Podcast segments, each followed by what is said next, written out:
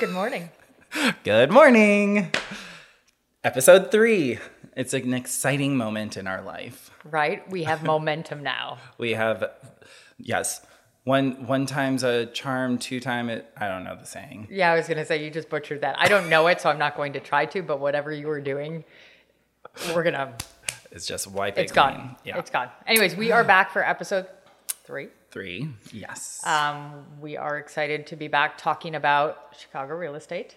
Yeah. I feel like every time we start, we need to have that little disclosure. Yes, local. What you listen to next is going to talk about Chicago real estate. Chicago in the city, mm-hmm. Local, not specific to your property or anywhere else.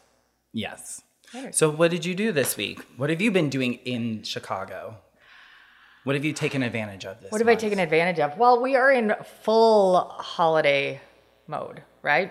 Yes. I love this time of year in the city, but I also have to acknowledge and admit it's a lot. It's a little exhausting, right? There's a lot to do. Obviously, we are still working to the nth degree. We still have people out there buying and selling. We're doing all of our prep for next year. Mm-hmm. We're trying to sprinkle in some holiday cheer. I think every night at about 1:30 or 2 o'clock in the morning, I'm making a mad dash downstairs to make sure that our elf on the shelf is properly positioned for the morning. Wait, do you have to move it every day? It goes away every night and it comes back every morning. So yeah, it needs to be moved every day. And I forget about that a lot. So, well, that's why you have a husband. We forget about it a lot. So it's one of those things that we're absolutely enjoying the holidays. What you need to start doing is just leaving it on the floor and letting the dogs just move it around for you. Yeah, but the whole point is, and the girls are in like the best age for this now, is that they believe it all. Mm-hmm. And so we watched the movie before we started it again. And if you touch Lynx is our elf on the shelf, he loses his Christmas powers. So if somebody were to touch him and move him in the middle of the day, it could be catastrophic.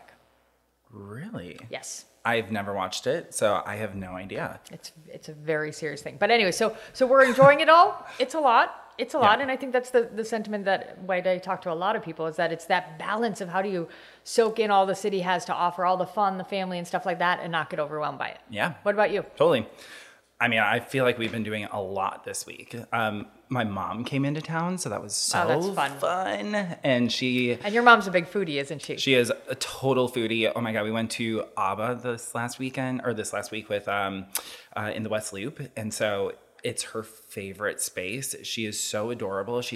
I took her there in May. Is that the place that you always rave about the spread that they have? Yeah. So I took her there in May, and she is obsessed with it. And so she, every time she comes back, she's like, all right, I want to go back to that restaurant. I must have this thing. And it's so funny because I'm like, Mom, there are other restaurants in Chicago. Like, we can explore, and there's other really great things, and we can go try something new. And she's like, no, I really want this Mahumara spread from ABBA. She's like, the Willow Room is like the one that we consistently go to as well. And she's like, I need their lobster ravioli. So it's always so funny just to go there. Gotcha. But so we had a really good time there. I always like having people come into town because it kind of forces you to go do things. Some of the stuff that you typically do and some of the stuff pushes you outside of your realm. Yeah. And so then last night we went to Dear Evan Hansen, which was really, really fun. And that's the Broadway show, right? Yes, it's the Broadway show. So it's really, really good. I've tried going kid-friendly or not kid-friendly? It is not kid-friendly. Okay, they do swear a lot, and they do have a couple sexual innuendos in there. Definitely not kid-friendly. Do not go in there. Okay. But it's really, really fun, and I tried going like a couple years ago when it was pre-pandemic, but the tickets were like $400 or $500, and it was so hard to get tickets. But little hot tip is I go on hotticks.org, which they always do like 50% off Broadway shows, and I absolutely love it. They also have a ton of Christmas shows this year right now. You have been so good to us with that. Like, we have used that little tip to get discounted theater tickets all the time, and it's fantastic, right? Yeah, they like literally set aside 2 rows on the main floor. On the orchestra level, both certain, right and left side. We saw Frozen last year, remember? Oh, yeah. I love Frozen. Oh, my God. A little Let It Go, and it's great. Especially going into the new year. Totally. Okay, well, let's I think it's time to jump in. First and foremost, thanks to everybody who sent questions in. We got some really, really good ones and some very, very relevant ones. Do you want to kind of take the first one? Sure. This is always our favorite one. So it's always talking about tax bills in Chicago. So obviously we know that this year we had delayed tax bills, and it definitely came out this last month. So everyone's kind of talking about it. Everyone's tweeting about it, supposedly, as well. So what was the question? So I finally received my tax bill last week in Cook County. It went up almost 20%. How is that possible? Oh, well, we knew coming into this that this was going to be drastic. Yeah. You know, and it's a little bit difficult to explain in the sense that taxes in Chicago are already very complicated, right? But we expected this hike to seem extreme, but as you and I have talked so much about, it seemed so much more extreme than it actually was. Oh, totally. Because we have to remember that our taxes are paid in arrears, meaning that we're always paying for the year behind. So in 2022, we're actually paying 2021's taxes. In 2021, we were paying 2020's taxes.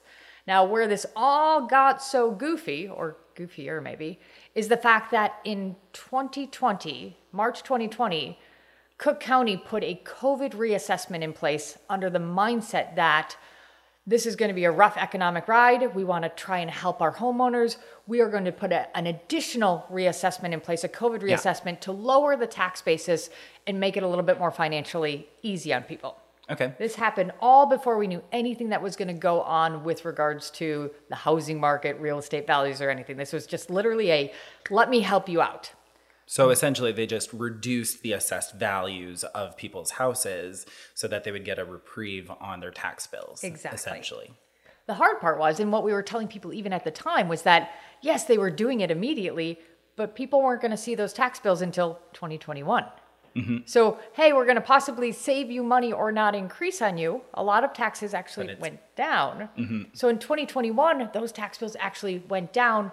But we have to remember they went down in a bit of an artificial way, not due to the market, but due to the concern of what the market was going to do back in 2020. Yep. So 2021, a lot of people saw their taxes go down. Some people saw their taxes stay the same. Very few saw them go up, but it was artificially down. In 2021 then, gosh, I'm going to confuse myself saying this so many times. In 2021, we had our triennial reassessment. Every 3 years in Cook County, we reassess taxes.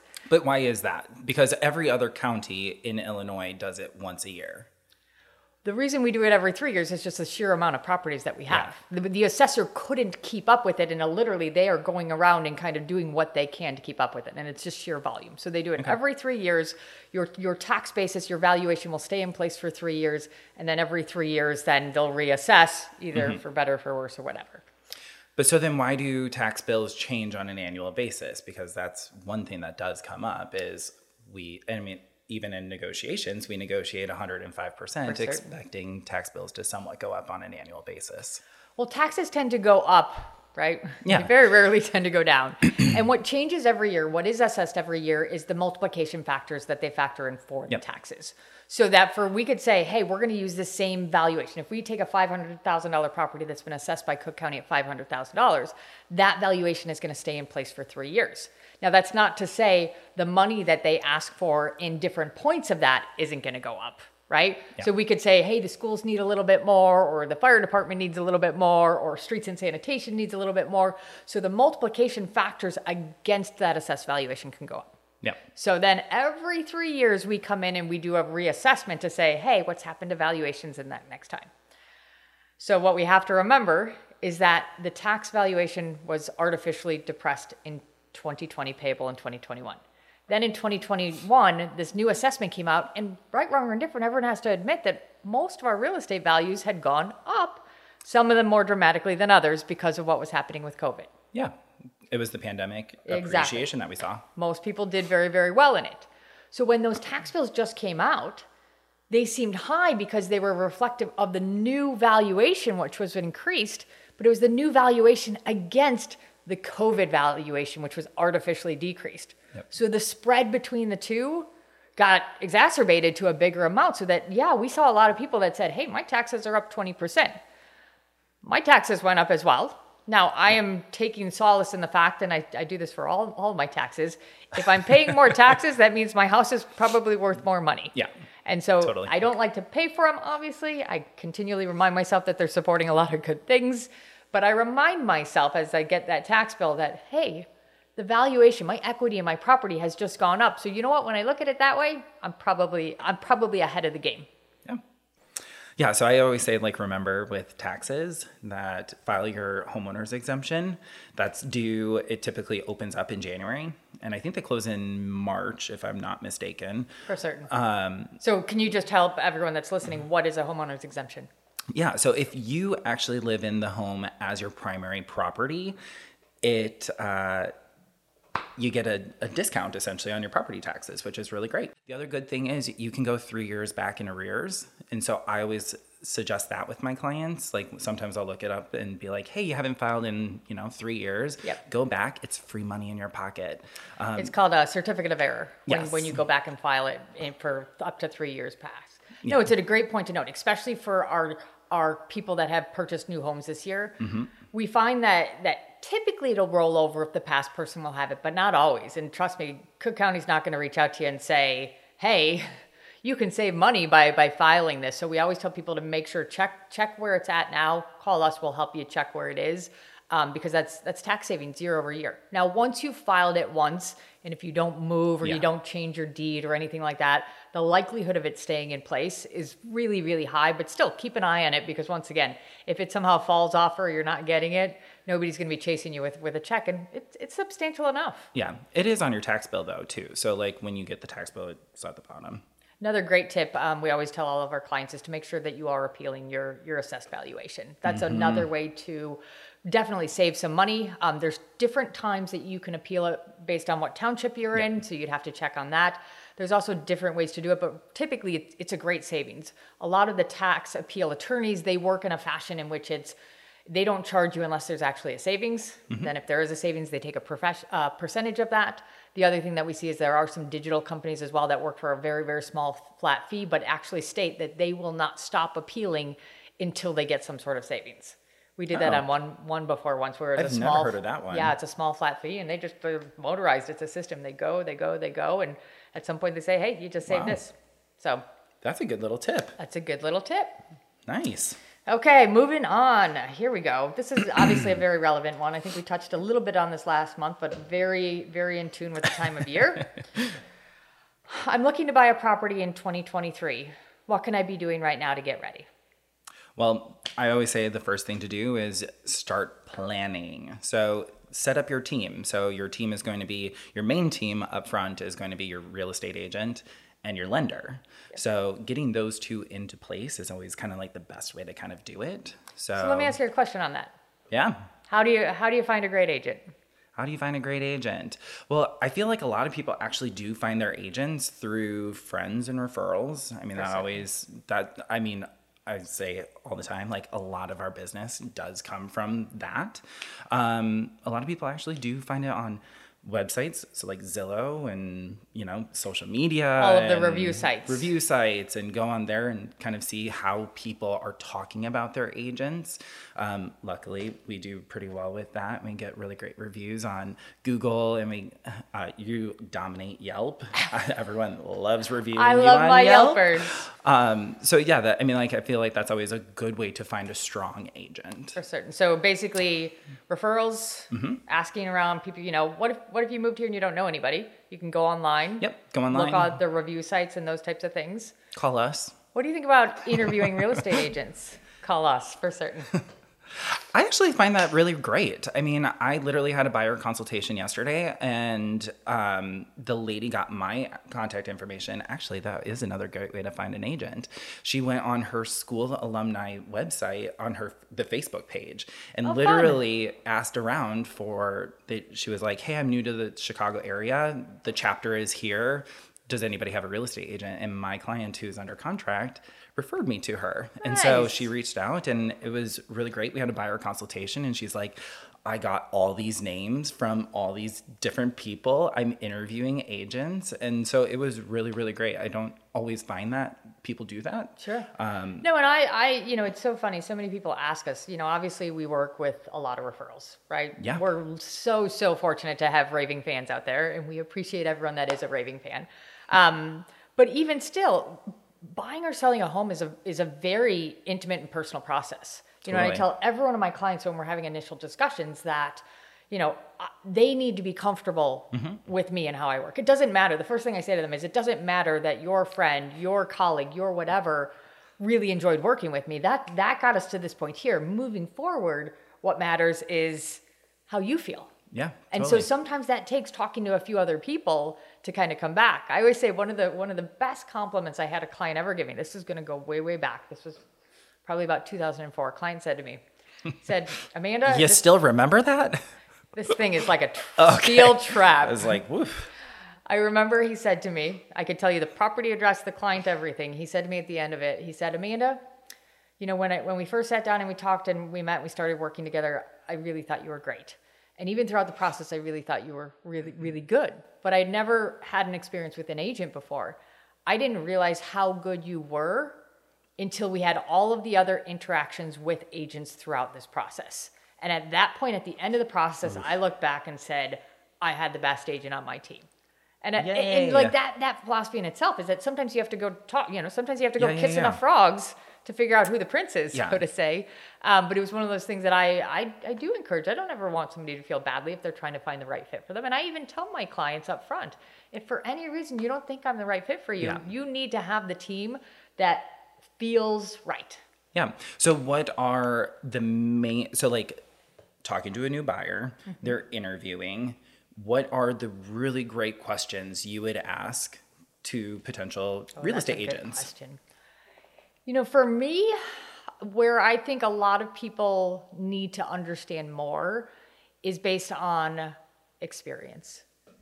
Totally. Like I can sit down with a client and I come forth with 20 years of experience, and I can tell you I have navigated a lot of turbulent situations. But they're all, so time does not relate to experience as well. Very true. So honestly, we always talk about each transaction is completely different. Totally. So being a real estate agent, how many times do you go through a transaction really is a testament to who you are what you can bring to that buyer. Absolutely. Because there's agents that have been in this for 20 years that have probably done 15 transactions. Yeah, exactly. And then there's agents that have done that in their first year. Yep. 1,000%. And the other element is, you know, with regards to the team per se. We have certain agents on our team that don't have as many years of experience, but they were smart enough to get into the business to say, hey, I want to align with all this experience. Yeah. So the minute they hit a situation that maybe they don't know quite as well, they're not trying to wing it.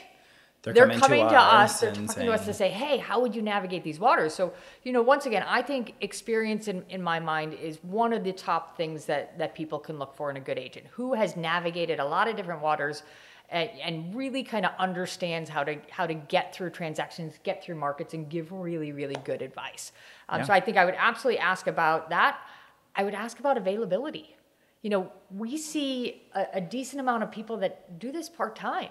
And the reality is I don't mean to talk poorly about those that do, but it's a career choice that, in my opinion, to really do it well, it's not something that I can only do at certain times of year. And clients can miss out. We've seen it where certain properties have sold during the regular workday, right? So a client could be missing out. Or if I don't have my finger on the pulse of what's happening way too many hours of the day that I even should, but consistently, then at that point in time, I'm not doing as good of a job for my clients. So for me personally, it's experience, knowing that I can rely on my teammate to really navigate anything that could be thrown at us, and availability from that perspective. Now, that's not to say, I'm going to be very, very clear.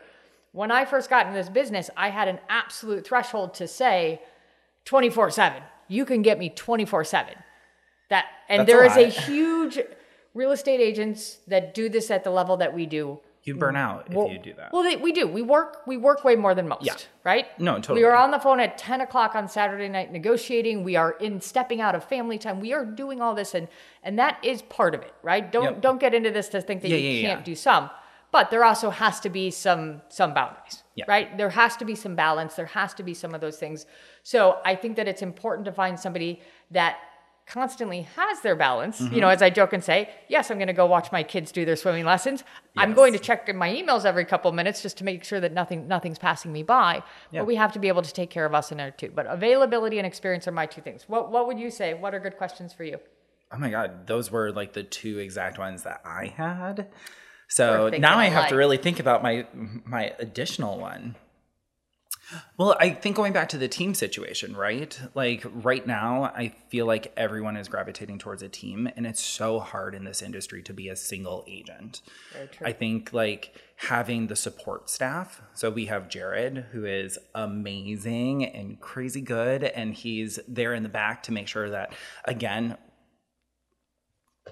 I'm doing everything correctly because he's keeping the ship afloat, as I say. Yeah, we're good at like the really big picture things. We're good at talking about the negotiations and the pricing and strategy and all of that. But sometimes those fine details, that's not my strong suit. And so we need somebody on the back end who's making sure that everything is going correctly. For certain. So I think that one. Just to pivot off of that. And also, if we're not available, that goes back to the availability thing. Yeah. Do I have somebody on my team that is professionally trained by me or you that is going to be there, who's going to be essentially my right arm on that showing? And I know exactly what they're saying, because a lot of single agents are out there, and if they don't have coverage, they have to go to somebody in their office and they don't work with day in and day out. Yeah, they don't work with day in and day out. And so you just don't know who you're kind of getting.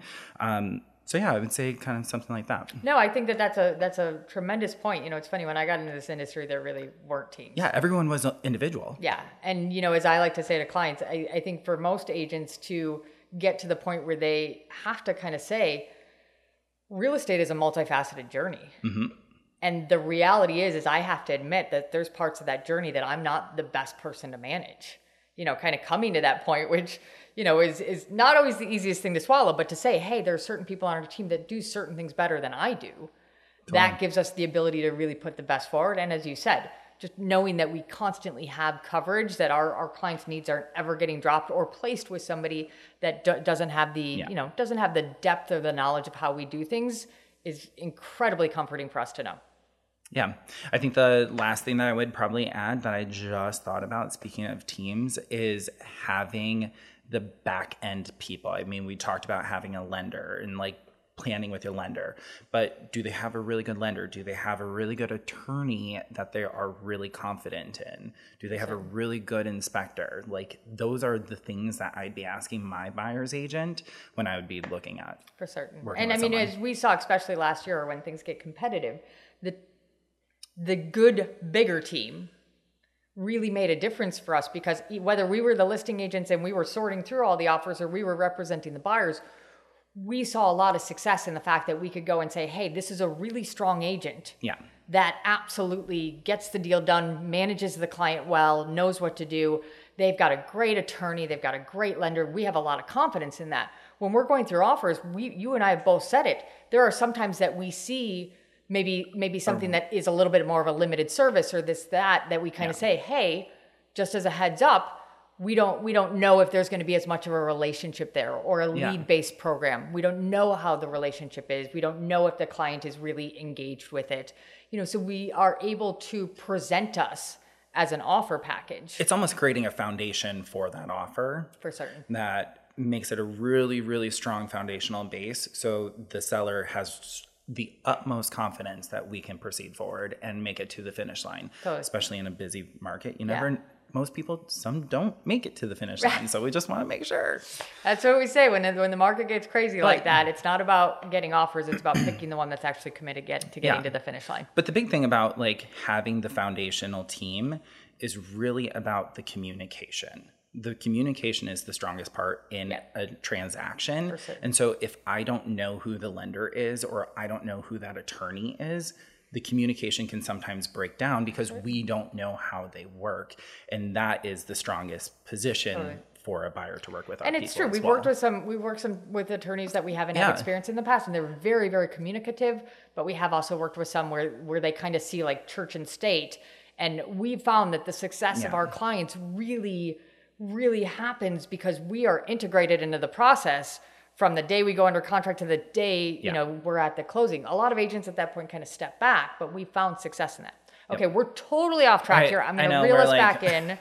Back to good things that a buyer can be doing right now. So you're saying start with getting a team together. Yeah. Start getting your team together. Start putting it in place. Find your agent, find your lender. I think those are the first good starts. What do you think about the idea of like, hey, I want to start looking at listings right now? If somebody were to say to you, I want to buy in 2023, I'd like to start looking at listings right now. Well, A, it depends on when your lease is up, because that's going to be a starting factor. Are you ready to go right now? Mm-hmm. And if you're not, then maybe we push it off. But again, that goes back to the plan. Are you looking for a needle in the haystack? Do we need a little bit more time? Are you looking for something that's readily available? And do you want to pair it up with your lease end? Or is there flexibility in your lease? I always talk to my clients about talk to your landlords, understand that no matter where in Chicago, you are able to sublease. The funny thing is the Chicago leases all say you cannot sublease, but the Landlord Tenants Right Ordinance says that you can. So there are two contradicting pieces of paper that you literally are signing, but the Chicago Landlord Tenants Right Ordinance trumps the actual lease. And so just knowing that is, I think, one of the biggest things that most of our potential buyers always ask. For certain. And on that whole idea of, you know, buyers get anxious, they get excited, they say, hey, can we start seeing stuff?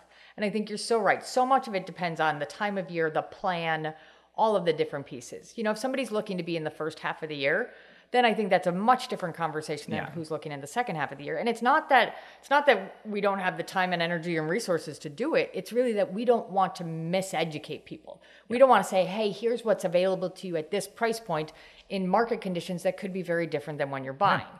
So based on that, you know, we do have some access to do, you know, we can use some of our software programs, some of our apps. Zenlist is one that we use quite a bit to help start educating. So if clients want to kind of get a slow drip of seeing like, hey, what's out there, seeing some pocket listings, seeing some of that, that's one thing. Maybe put a toe in the water here, but it really depends. The reason that we might say, hey, let's wait a little bit, all becomes is we just want to be careful about miseducation.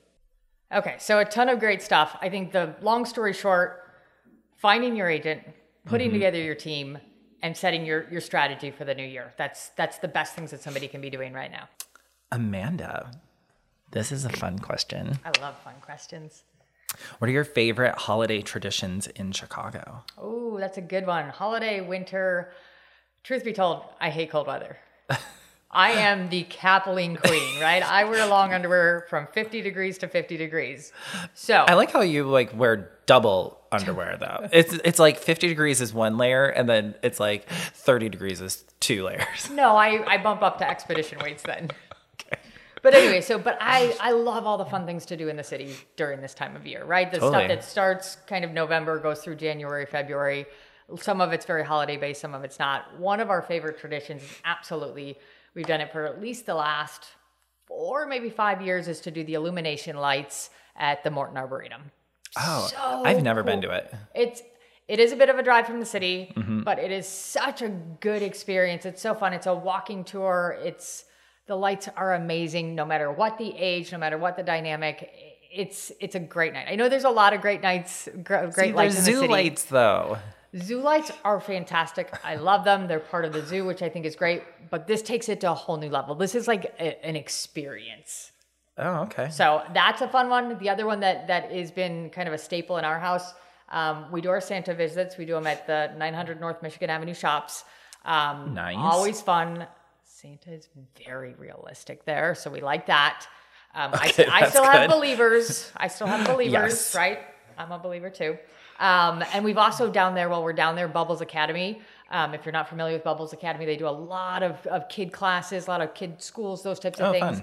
Fun. They've got a lot of fun holiday type stuff going on too, ornament making, cookie decorating, all that good stuff.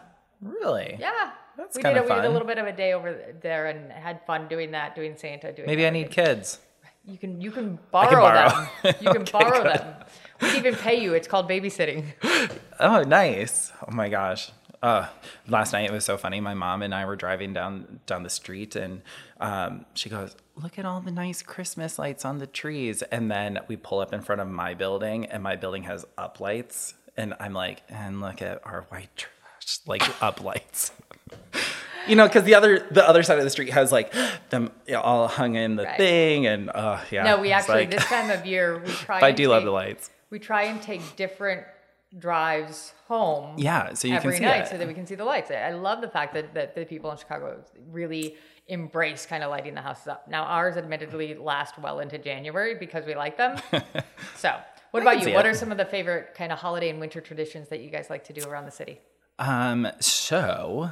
My favorite is actually ice skating. I love going ice skating. So the ribbon is amazing in Maggie Daley Park. I think it was such a great addition. Have you tried Gallagher Way yet? No. And I heard that they actually put it in the actual Wrigley Field. Oh yeah, not out front where it used to be. Well, yeah, it used to be like this little puddle in front, which was never fun because literally by the time you got around once, it was like 2 seconds, and then so many people like skated on it and the ice was just so bad. So I'm really interested to see, but I guess they're closing January 8th. So, okay, so if you're going to do that, you need to do it as a but there's actually early winter. Quite a few skating rinks around. Yeah. I love the one on Michigan Avenue and Millennium Park. That one's my all time favorite. It does get a little line, like the lines are a little heavier, but I do like that.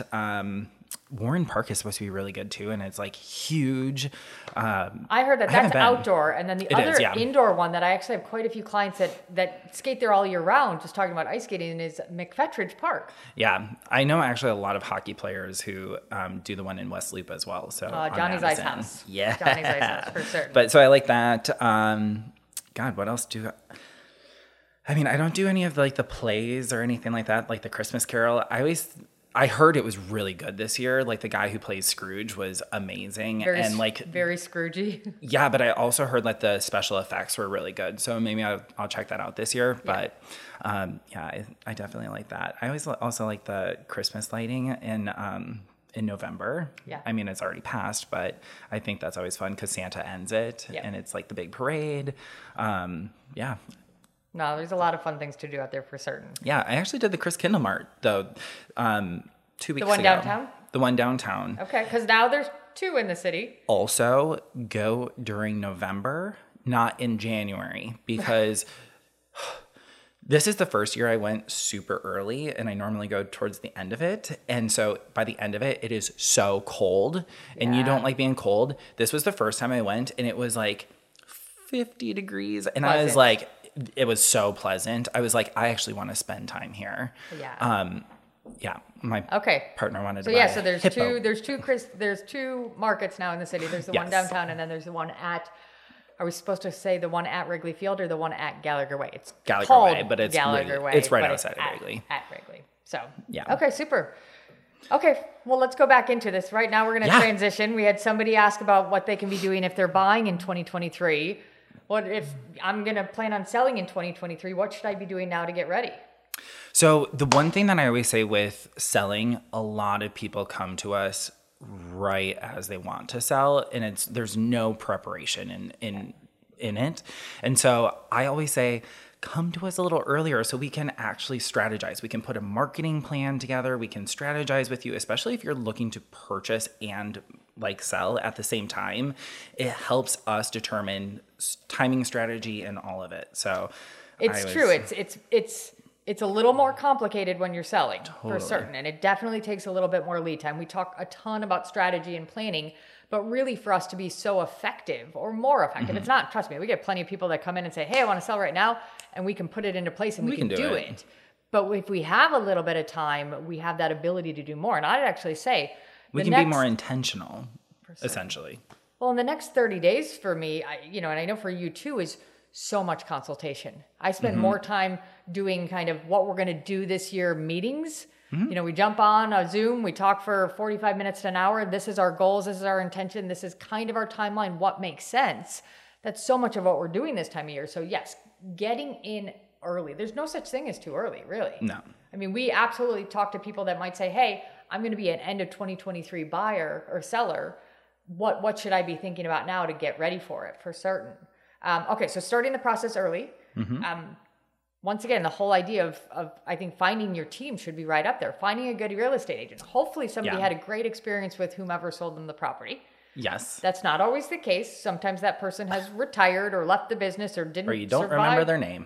Or you don't remember their name. Unfortunately. Yeah, there's a lot of reasons that people look to navigate to a different agent. So finding a great agent is first and foremost. I think putting together that strategy and plan is right up there. If somebody's selling, quite often they're going to buy, right? That's, yeah. It's not always the case. There's some very, very different situations, but a lot of times they're going to. And if they're going to, that is a little bit more complicated. That takes what are they financially able to do? What do they want to do? And then we have to kind of put together what I call the buy-sell dance, right? How do we structure it to make people successful? I mean, the other things that we usually tell people is that almost every listing that we list, we're going to do a staging appointment with them. We're going to walk through and talk about how do we present this property as well as possible. Not all of our clients like us as much at the end of those conversations. Truth be told. But we need to package it up and present it like a present to a potential buyer. How do we put our best foot forward? And for some people, it's staging. For some people, it's working within what they have in their home. Some people maybe need some small modifications, mm-hmm. Some paint, some touch up. How do we help our clients present as the best possible piece? And that's part of the getting in early. We've got clients that some of them it takes 2, 3, 4, 6 months to get them to that point. So they may be somebody saying, hey, I really wanted to be a July or August seller. Those are meetings that there's absolutely value in having now so that when we get to that point, they're not stressed in the fact of saying, hey, you just gave me a huge laundry list of how we present the best possible. And now I need to come back and now I need to do all this stuff. They're ready. Moving is stressful. I mean, so moving is really, really, really stressful. And so you do compile it all at once. It's a lot harder and it just adds to that stress. So yeah, I agree with you. If we can prepare sooner, it'll alleviate some of that stress. I think that or at least dissipate it. Quote is that, or not the quote, but the statistic states that moving is one of the top 5 most stressful things that you'll do. Totally. Right? And you're absolutely correct. If we can get involved earlier, we can help to manage that stress. Mm-hmm. We can help to alleviate some of it. I mean, we can't make it stress-free, right? The reality is it's stressful, but we can help to make it easier and better from that perspective. The other thing that I like to do a lot of times with our sellers is sometimes even get those photographs done early. Like how many for winter when it's white out and it looks bleak. Yeah, it's way better to take it the summer before. Even if we don't know you're selling, we'd rather just have a front photo. The exterior. Just to, again, captivate that buyer in that winter market. Yeah, we have quite a few clients that were prepping for 2023 already mm-hmm. who called us and we were talking to in conjunction in the spring and the summer of 2022. We've already got all their exteriors. We already know our sellers that have said, hey, whenever it happens, if you're going to list in March and outside doesn't look so good, we've got some great exteriors of your house. So absolutely great points. Okay. Yeah, so once again, I think it comes back to reach out early if you can, right? Sometimes we get a relocation package or somebody has to, but reach out early if you can, finding your right agent, solidifying your team and being willing to strategize and put together a plan that's going to make our clients as successful as they can be. Yeah. The other thing also is we can then help them, especially if they're moving to other markets, because some sellers, the reason why they're moving is because they're moving to other markets. Yep. We can actually reach out and let other agents know in those markets that we have connections with that perform at a similar level that we perform at, yep. that we can make those introductions. And then we can also pair up with them so that we can strategize that buy, sell kind of dance that we were talking about. Great point. We have connections throughout the country and realistically throughout the world so that we know that, right, our expertise doesn't take us to different mm-hmm. parts of the country or the world, but we can at least take a breath and say, hey, we can get you into people that are going to take good care of you versus somebody just kind of randomly going out there and trying to figure it out. Totally. Okay, super. Cool. What's up next? So preface this, I mean, it's we're talking about predictions for 2023. Obviously, we are going to release our special edition podcast kind of thing, where we do talk about 2023, but just a high overview. What are your expectations? Okay. And you're absolutely right. Our next episode is going to be a bonus. It's the time that every year we make predictions on what is going to happen in the market. And then at the end of the year, we grade ourselves and we make predictions for the next year. So we are going to dive really, really deep into this. But if I'm just going to give kind of high level one thought, I'm going to talk about the fact that the overall number of sales are going to come down, right? And why I think this is so relevant, right? We've talked about the media ad nauseum. Not going to talk about it today, but the overall number of sales are going to come down. And with that, we have to understand there is a direct disconnect. Just because the number of sales come down doesn't mean that values go down. Totally. There are two separate entities, two metrics that we follow, but the overall number of sales should come down.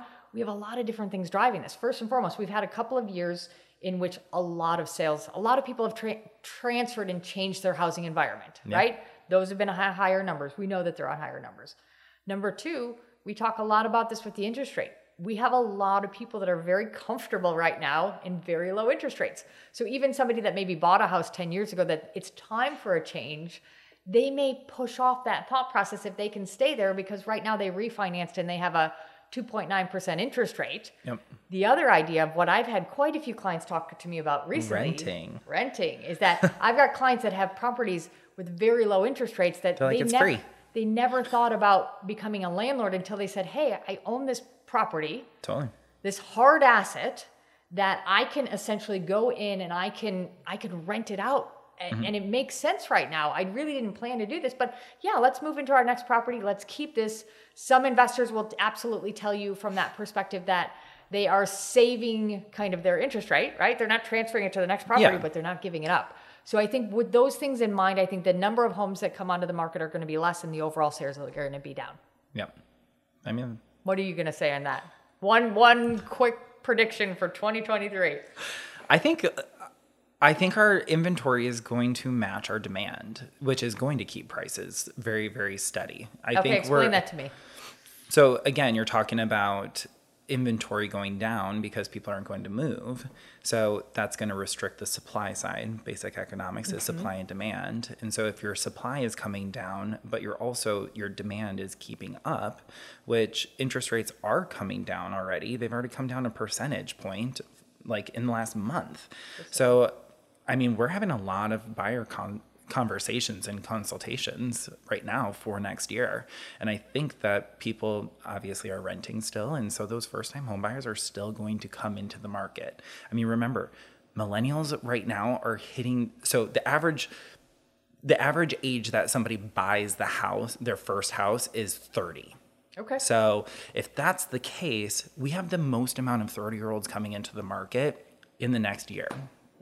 Which is why we've also seen the last 2 years be really popular with first-time home buyers.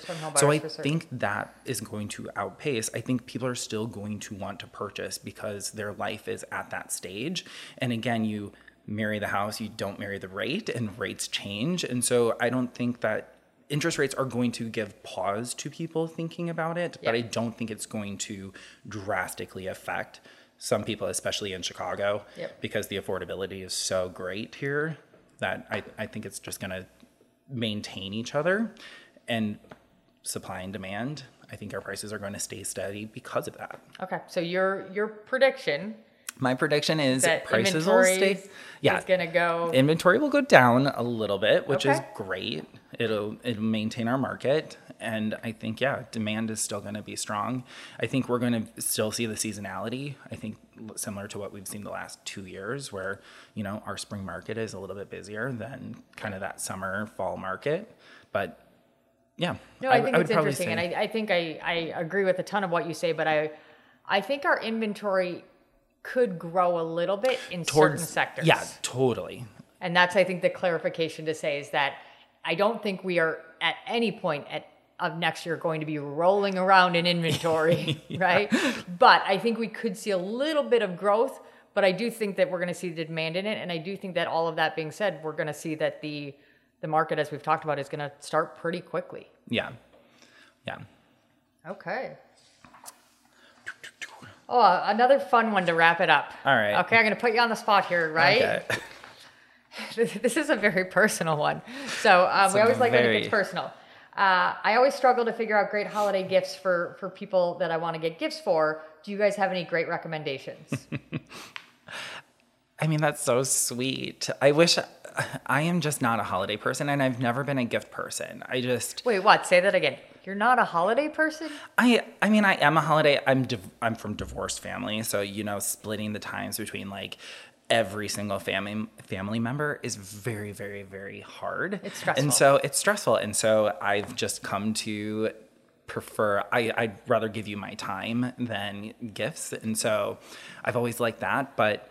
I do like the little personal gifts. Like if you're, hey, like I was just thinking about you. I like doing that all year round. Like if I am just, hey, like pick it up and just send it. I was thinking about you or something like that. Yeah, I think that's a little bit more for me than kind of like, hey, this is Christmas and it's a gift time. But I do like local shopping. I mean, like I always think that's really fun. I mean, I would say some of the best gifts you've given me over the years are you find the greatest books. Yeah. And to me, that's a fantastic gift because essentially you read something was impactful to you. Yeah. And then you wanted to share it with me. Well, I got that from a bunch of other people, like, because I, you know, like whenever we travel, some people are like, hey, I just read this good book, or like, hey, I just met you at this conference. And here's like a financial book that I found was really, really impactful. I think that's always really like special. I agree. And I think it's true. I mean, I think you hit on so many really good points there. First and foremost, the holidays are a bit stressful. Like, and I think that that's a reminder that we just all have to try and enjoy what we can, right? Yeah. There's a lot going on. There's a lot of expectations. There's a lot of family. There's a lot of things, and they're all great things. But I do think that the expectation has to be managed. I can't tell you how many people I talk to after the holidays that are just like, whew, we survived. Exhausted. We made it. Yeah. We got through. Let's do it again. So, I mean, one of the things that we always try and do is we try and kind of take stock where we can. Totally. And kind of remember that our stressors are blessings, right? And to really do well with it. No, a couple. So what's your favorite? So we're doing a couple of fun things, and maybe a spoiler alert. First and foremost, I think, you know, we have a farm. We make honey, not we, us together. A beekeeper makes honey on our farm. So this is the first year that we're actually packaging some of that. Oh, and fine. No, we're not selling it. We've had retailers reach out to us to ask. It's not something we're doing yet, but we want to gift this to, you know, friends and family, because it's one of those things that it's a little token of us, right? Yeah. It's something that we created. It's something a little different. The other thing that we did this year that, once again, I like things that means things to people, right? Yeah. We had a close family to us who lost their dog this year, which, no, not like we're all puppy people. Like, yeah. That their dog went to the Rainbow Bridge. What we did for them is we had a local artist paint a portrait of the dog for them to hang in their house. And that was one of those things that, you know, we've had that done for us a few times, and it was just like one of the most wonderful gifts I ever received. Wow. So kind of touching into that personal stuff for people. That is really nice. I mean, I had a friend who sent me the picture of Rodeo. Mm-hmm. Like they had it sketched and had an artist do it and framed it, and I have it on my desk. So I should actually tell the really story as a quick story. Really nice. A quick story before we wrap up. One of the nicest gifts I've probably ever gotten in my life, right? Yeah. Came from a client after a closing. Totally caught me off guard. They had a local kid, somebody that, you know, I think they babysat for them, that was an artist as well. And she had a sketch done of our two dogs that had both passed within the last like 2 years. Oh wow. And she had the teenager draw this beautiful sketch and have it framed and mounted and put in our house. And I tell you, I opened that up, and the fact that a client had the ability to do something like that, like literally, I'm not an emotional person, very, very sweet. But it brought me to tears. Wow. That's really great. It was, yeah. Oh my God. So personalized things, anything that kind of comes from us. The fact that somebody takes a little bit of time and energy to put into some thought process, I always think are best. Yeah, I love that.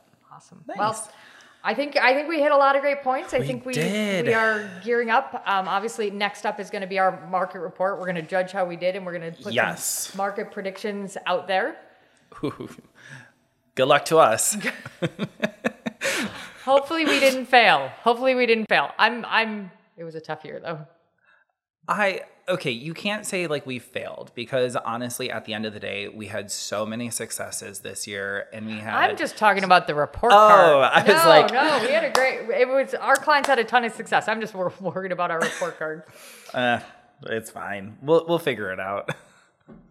So that's a wrap. Episode 3 is in the books. Who knows? We did it. We finished. Until next time, Chicago.